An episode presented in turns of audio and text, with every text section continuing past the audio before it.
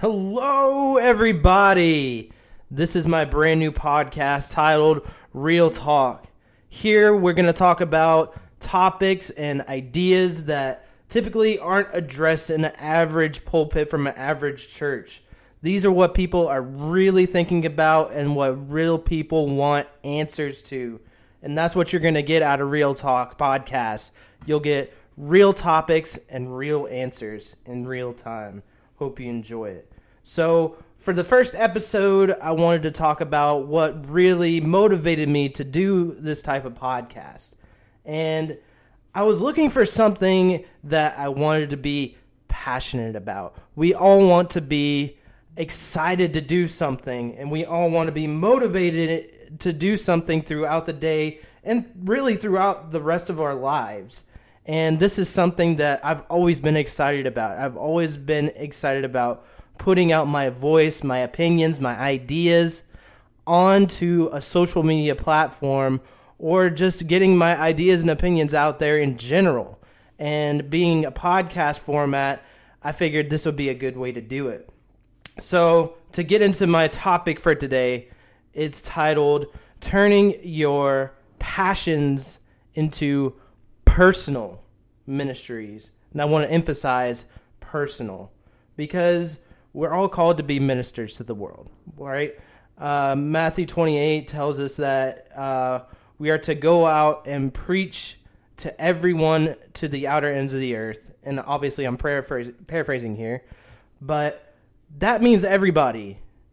Go ye means go me.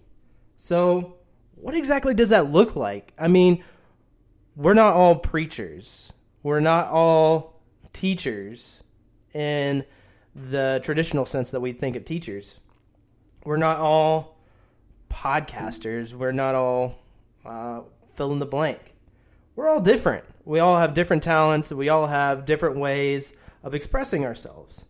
And that's what's unique about us. We can do whatever makes us happy, whatever makes us excited, and we can turn that into our own personal ministry. So, I wanted to start off with a question. What exactly gets you up in the morning? You know, I'm not talking about getting up, just going through the routine motions, going into work in a job that you might not enjoy or you might not look forward to at all. I mean, we've all been there where we've had to struggle through jobs, whether it be retail or menial labor, and it's just a paycheck and that's all we get up for is so that we can have something to pay the bills. I've had plenty of those, believe me. I've never been excited about getting up for for some of those. But you may be different. You may take your retail job or wherever you work at and other people see it as menial labor thinking I'm never going to do this. Who would actually actually be excited about doing something like this? That may be you, and that may be okay. But I wanted to gear it towards how can we turn this into an outreach opportunity? And what I wanted to ask is what gets you up in the morning? What gets you excited about being alive, stepping taking a step out of the bed and getting ready to attack the day? What are you motivated about? What do you look forward to doing every day? This could be your hobby, whatever you go home to. Uh, and this could actually be your career. You may actually be in the job that you've always been excited about and that you have been training and studying to do up until now. What gets you out of bed? What gets you motivated? We all have things that we get excited about. But how do we turn that into a ministry? That is the real question. Because if we look at a, uh, an average church today, and we typically think of ministries as being, well, I got to teach Sunday school. I got to get up and read scripture. I got to do the Lord's Supper or fill in the blank. And we may not be excited about that. Trust me. If I'm asked to do something that I don't want to do, I'm not going to be excited about it no matter what it is. Even if it's something that you know, I don't mind doing, I'm still not going to be excited about it necessarily. And if we are to change how the church outreaches into a community that is further and further distancing themselves from us, we got to figure out how to adapt to them because the whole mentality of build it and they will come that just doesn't work anymore. And to be honest with you i don't know how effective that was even at the heyday of the church's growth pattern. So how do we get excited about being at church every sunday every wednesday or whenever there's an activity involved? Because right now being plugged into something that I necessarily don't want to do is something that I am not necessarily going to be excited about. For example, I'm not so good at teaching. Now, am I going to say no to it? No, but then again, I'm not the average person. I'm kind of a, a, a glutton for punishment, if you will. But because I care enough about the the survivability and the sustainability of church, it doesn't matter what I think or how I feel as when it pertains to what I'm doing. If I need to do something, I need to do it. But we don't necessarily have to be miserable about going to church and associating church with something that we can be passionate about is totally possible. And I'm going to explain to you how in these next few minutes. So, going back to what I asked earlier, what gets you out of bed in the morning? What do you look forward to doing every day? And I'm going to give you an example of something that you might not think of a ministry on its face, but you can definitely turn it into a ministry if you get a little bit creative and think outside the box with it. So, a lot of people my age, when they get home from work, all they want to do is maybe turn on Sports Center, turn on Netflix, turn on, fill in the blank with whatever streaming service that you have. Have you ever thought that that could be a ministry in its own? I know, it's kind of hard to believe. But we can actually take something like that as something like a streaming service that we get so much guilt and shade for spending so much time in from other people around us. We can actually turn that into a ministry. Here's how you do it. We're all going to be watching something on a stream service, no matter what. That's just what people do nowadays. Because, frankly, cable's too expensive or at least that's my mindset. I'll always go over streaming services over cable just because I already pay enough for internet as it is. But I'm getting a little bit off topic here. So we're going to watch streaming services no matter what. Why not take somebody that necessarily doesn't go to church? Say, hey, we're already we're already watching this. We're already talking about it. Why don't you come on over? Why don't you come on over, have a meal with us, and we'll sit down and we'll watch Fill in the Blank Show. And what you can do with that is you can invite your other Christians, or your other Christian friends, I should say. Invite them along to them with it. So, what you got in the room is a bunch of your Christian friends and some of your non Christian friends. Naturally, people mingle, communicate. You're all having a good time. You're all watching whatever you're watching on your streaming service. Why not plug in an opportunity to have everybody say, you know, what am I thankful for this week? How has God looked out for me uh, this week or this month? that's your way in. And if you know that there is somebody who needs something that's there in that room, why not take the opportunity to fill that need? We all have talents and gifts and blessings that God has given to us freely. why not take that chance to use them? Because that's an open door. That's a no pressure situation. You're coming together, you're coming to watch your favorite show, you're coming to talk about it. Naturally, other things come up in conversation, and an opportunity may present itself. So that's how you can take what you're already doing and you already enjoy doing and turn it into a personal ministry. Let me give you another example. Let's say uh, Sunday afternoon, a lot. I mean, a lot of people are enjoying watching the NFL. I mean, it's just a popular sport right now. Or fill in the blank with whatever sport that you look forward to watching. You're already going to watch it, and you know people who are already going to watch it as well. Why not watch it together? You know, bring your favorite snack, uh, bring your favorite drinks. Come on over. Let's watch some football, watch some basketball, and just hang out. Naturally, conversations start to come up. And that may be your opportunity to fill a need in somebody's life. Because as conversations come up, the more you get to know somebody, the more you get to know somebody's needs.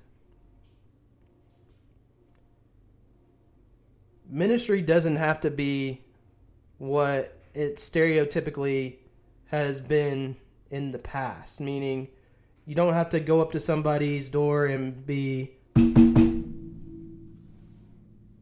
because you know they're just going to slam it in your face. If you think that door knocking in the 21st century is the only way of doing ministry and just, uh, you know, bashfully going up to somebody uh, in the middle of the store and be like, well, um, do you want to come to church with me on Sunday? We'd love to have you. If you're that person, you're thinking like, yeah, no, uh, I'm okay. Not to say that you shouldn't try something like that to step out of your comfort zone, but there's better ways of doing it.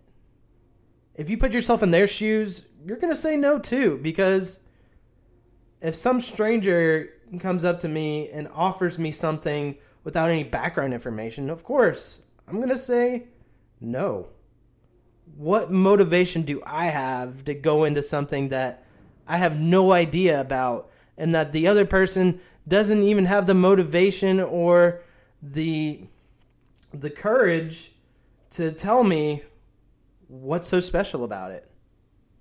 If you're not going to sell me on something, I'm not going to buy it. So, we have to find a way to think outside the box. And we have to find a way to take our talents and our passions and turn them into personal ministries. And that's not going to be easy. But that's just going to have to be the way we do it. Ministry of itself is not an easy thing. But I guarantee you, it is the most worthwhile thing that you could ever put yourself to doing.